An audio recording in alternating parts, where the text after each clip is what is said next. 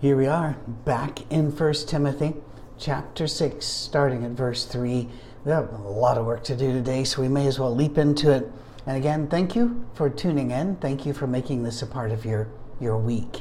If there's anything we can do to serve you, or if you'd like to know more about us, uh, maybe even how to give, just go to oursafeharbor.com or email us at info at oursafeharbor.com. Here we go. If anyone teaches false doctrine and does not agree to the sound instruction of our Lord Jesus Christ and to godly teaching, he is conceited and understands nothing. He has an unhealthy interest in controversies and quarrels about words that result in envy, strife, malicious talk, evil suspicions, constant friction between men of corrupt mind who've been robbed of the truth and who think that godliness is a means to financial gain. Oh my goodness, there's a way to start a midweek Bible class, isn't it? Uh, again, 1 Timothy 6, verse 3 and forward, we're going through the Bible in the order in which the books were written, the best scholarship that we can do, apply. All right? So, First of all, we covered this when we looked over at the books of Peter some time back. But because some of you may have hopped on just for Timothy or hopped on sometime later, uh, a, a review is very, very necessary here. When I was growing up, a false teacher was a teacher who disagreed with us. And it could be about a major thing. They may uh, disagree about the deity of Christ, uh, for example, but it was more often applied to people who had differing opinions and interpretations over things that were not nearly as lofty as the deity of Christ. For example, if somebody believed that somebody could be divorced and remarried and that'd be okay with God, uh, they were a false teacher. If they didn't take communion every Sunday, they were a false teacher.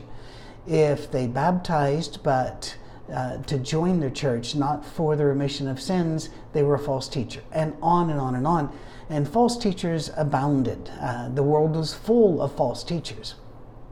However, that's not what the word means. Not here, not in the first centuries. There was a time where it meant what it meant then in our English language. And there are pockets of that still around today. There are linguistic pockets that are fascinating to me if you go into New Orleans, for example, uh, New Orleans, Louisiana, there are sections that if you hear them talking, you think they're from Brooklyn or you think they're from New Jersey because their accents are almost identical. I don't have an explanation for that. I'm sure books have been written explaining it and you can look that up. But there's another linguistic pocket in East Tennessee, and I happen to live in Middle Tennessee now in East Tennessee, a place I love, and the people that I have gone in and out of those mountains for almost 30 years now, uh, speaking uh, at Knoxville and Oak Ridge and all of those areas around. And if you've never been up into Johnson City and Bristol, you really need to go up there. It's amazing. Anyway, they have phrases that aren't found other places. For example, I was over there once and one of the elders said, Hey, would you like to go with me the next day and, and do something here? And I said, Yeah, I'd love to. Uh, and I said, Well, I don't have, I don't know where it is. Uh, will you pick me up? And he said, Oh, I don't care to. I didn't, I didn't know what to say to that. And so I went, Oh, fair enough. And I'm trying to figure, all right, now how do I find this place and what's going on here? I found out, at, and it still is today, uh, among many of the folk in East Tennessee, I don't care to means, oh, I'd be happy to. That'd be nice if that was on the billboards for our strangers coming in. There are many like that uh, in East Tennessee, but there was one in particular, this really good guy. Uh, he was a deacon in a church where I've spoken many times, and just a really sweet, kind guy. And we we're all having lunch. And they found out that at that time, we lived up in Michigan, I had a parrot and we took care of other people's parrots. Long story. And he looked at me and he goes, You have a parrot? And I said, Yes. And he said, Isn't it ill? And I kind of froze. I, I was wondering who, who, would, who would start a rumor that my bird was sick? And we hem and hawed back and forth for what was probably 15 seconds, but it felt to both of us like a few minutes because neither of us wanted to embarrass the other, but we were embarrassing ourselves and fearing that we were embarrassing the other. It all boiled down to the word ill over in East Tennessee means bad tempered, uh, hard to get along with. It didn't mean sick. Well, the word false here, when we started using it for, well, they didn't take the Lord's Supper correctly, they used leavened bread. They didn't, uh, they used an instrument when they sang their songs, therefore they're false teachers. No, false meant of evil character. And so Peter just lays it out a couple of times actually and talks about um, you know sexual predation, about being brute beast toward people, about only being in this for money and gain. These are very corrupt people. These are people who form churches as a way to get rich or to get women, like cultish leaders seem to have always done through history. I mean, L. Ron Hubbard, the founder of Scientology, very famously said that if you want to become powerful and super powerful and rich, you, you make a religion. And he did. This, um, you know, you can ask about everything from the, you know, the cult that was at Waco to um, Eastern Indian cults, and you see sexual abuse, you see vast amounts of wealth going into their personal pockets. That's what false means. And in fact, he says so. They have an unhealthy interest in controversies and argument. That's, um, that could actually apply to a lot of folk I know who enjoy writing me emails. Uh, they about malicious talk and about evil suspicions and constant friction between men of corrupt mind. And he then quali- then he wraps it up puts this bow on there. Who think that godliness is a means to financial gain. So he's not talking here about somebody that doesn't quite get the concept of the Trinity, you know, that um, maybe doesn't understand that baptism is by immersion, or you, you get the drift. We're allowed to have doubts and different opinions and different interpretations because there's no way to prevent that at all. We are all such unique individuals coming from our own culture, uh, mega culture, the whole culture, the gestalt, but also the little cultures inside of our homes, inside of our families, what we learned in our neighborhoods. So, what is it? How do we not be false? Well, don't be a corrupt individual, is one. But Paul says, stick to the sound instruction of our Lord Jesus Christ. Just read the Gospels. Read them again. Repeat. Don't stop. Listen to Jesus. Act like Jesus. Sound like Jesus. Do what he did. That's the sound instruction of Jesus Christ. That's sound teaching. Uh, there are denominations that will advertise for ministers and they only want a sound preacher. And what that means is a preacher that agrees with all of their interpretations and will stand up and preach those interpretations to people who already have them in the pew. So just kind of, you know, tell us we're right every Sunday and that the others are wrong, and that's who we're looking for. It should not be a surprise that those churches used to be big and thriving, but now almost to a one they are disappearing.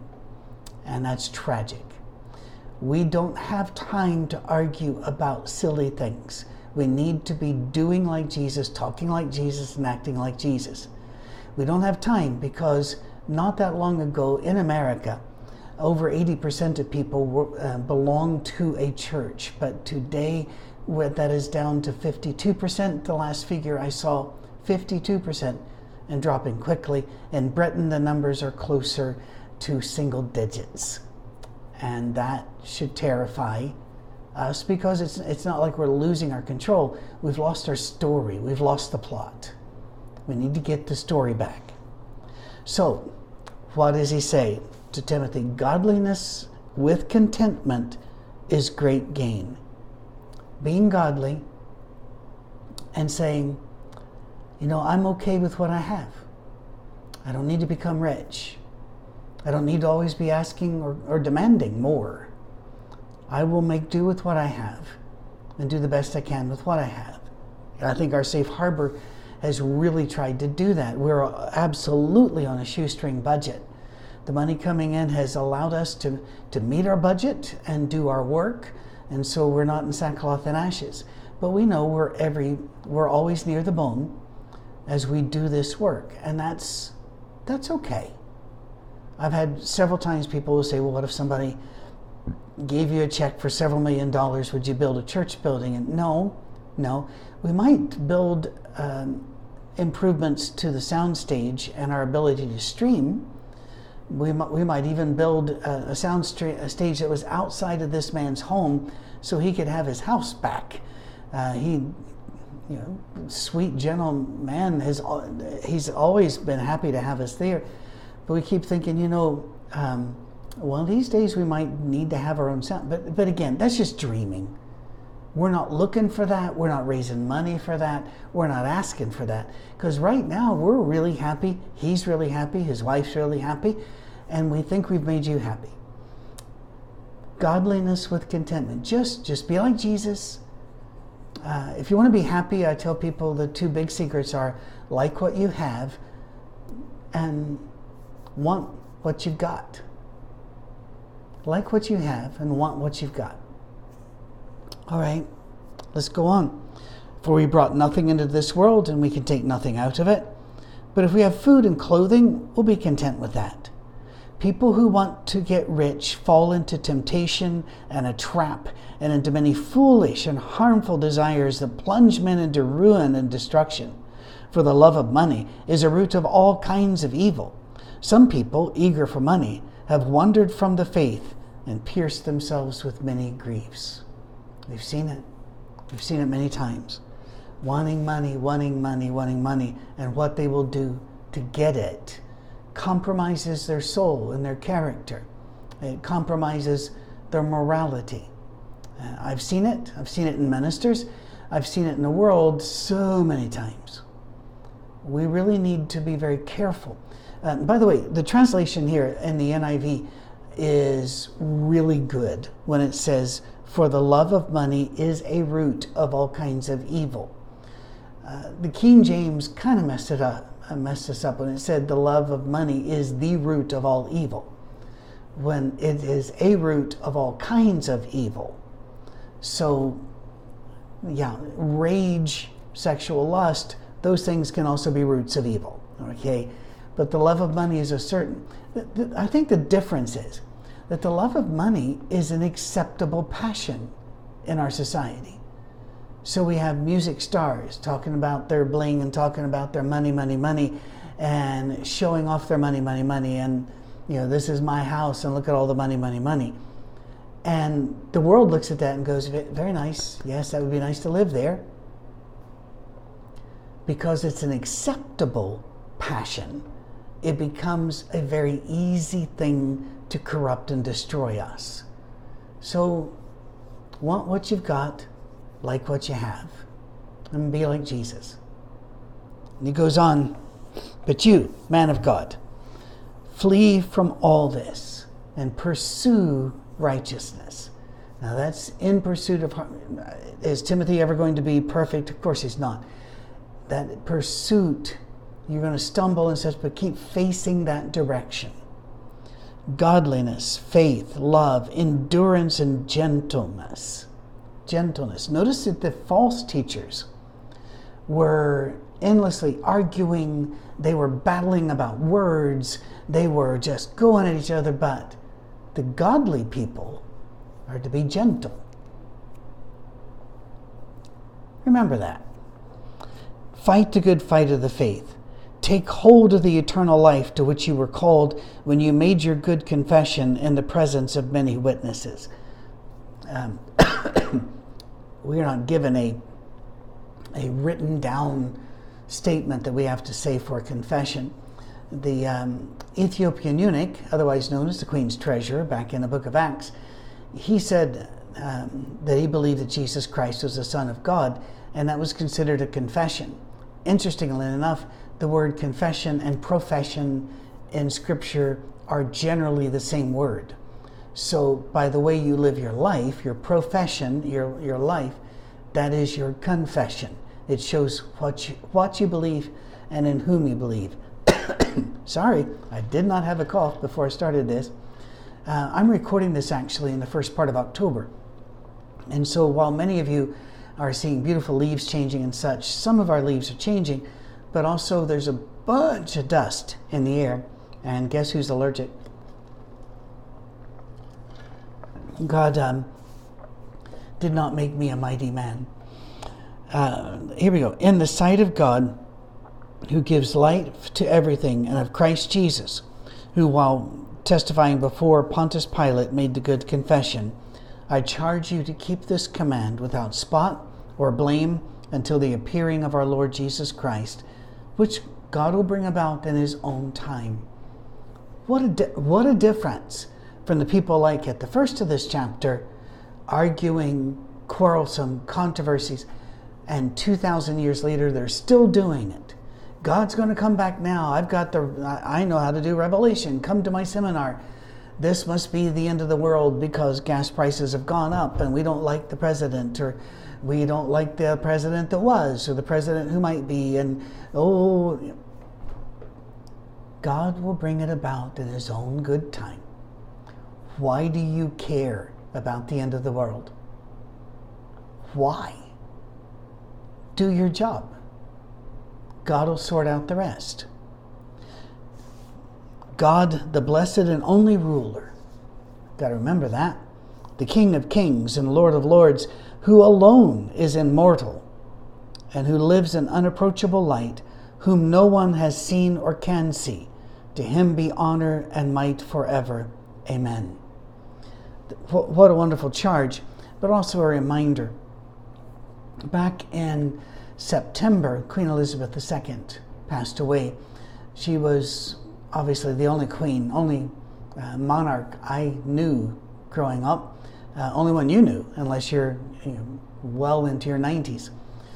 So um, it reminded me of something. You know, the pageantry was beautiful, by the way, and the sermons, if I remember correctly, were just saturated with Christ, and I appreciated that very, very much. Uh, but I heard a story from a preacher when I was just a boy that has stuck with me. And he talked about when Queen Elizabeth became Queen Elizabeth, and she was the young queen. Uh, it was a, you know, a tragic thing that occurred to, to shove her in that position with the death of her father and then the abdication of her, of her uncle. Now, this young lady was going to have to bear this burden. And as she went, you know, they, they showed live, here comes the carriage, here's all the horsemen and all the diamonds in the crown and all the diamonds in the dresses. And the preacher went on at length about how every news cycle, every newspaper, every news reel back then, ask your grandparents, and every news program would talk about the monetary worth of the diamonds, the carats of the diamonds, the emeralds, the sapphires, etc all of this incredible wealth passing by. And then the preacher stopped and he said, And there's not a person in this room can name any of those numbers.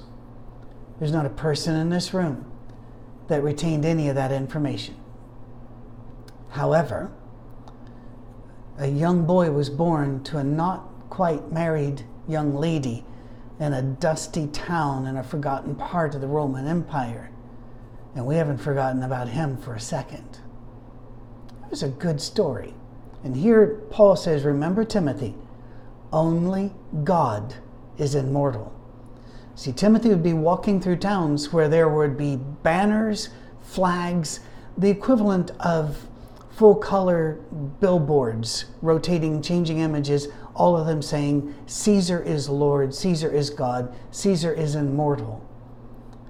And Paul's saying, You remember who our king is. Remember who our ruler is. And he's the only one that will not die. The one thing all dictators, all rulers, all kings and presidents, whether good or incredibly evil, the one thing they have in common is that all of them are dead or will be. Only God is immortal. So act like that. Uh, Act like you know that. Command those who are rich in this present world not to be arrogant, nor to put their hope in wealth, which is so uncertain, but to put their hope in God, who richly provides us with everything for our enjoyment.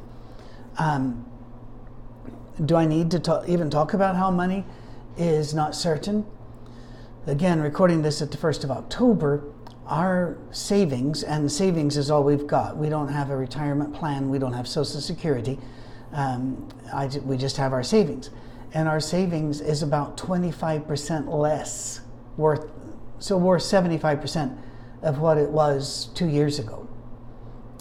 Because inflation, changes in policy, uh, markets dropping, COVID, all of it put together and it may drop further. So retirement's not something I think I'll ever be able to do uh, unless I you know just preach my last lesson and fall over dead, which would be great timing. Great timing.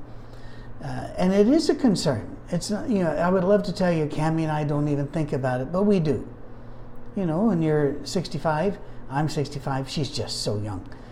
You do think about it, but remember, even if somebody gave you millions of dollars, it might not be worth a penny tomorrow um, Cormac McCarthy, in his book The Road, writes it's a very short novel. It's a very sad novel about the um, uh, the world after an apocalyptic event. He never describes what it is, but as he, this man, and the young boy that he is taken to protect, uh, are going through trying to find food, trying to find anything to help them survive, they come upon a stash of gold coins you know, the same kind of gold people on TV are always telling you to buy. And they leave that behind because it means nothing now. There is no use for it now.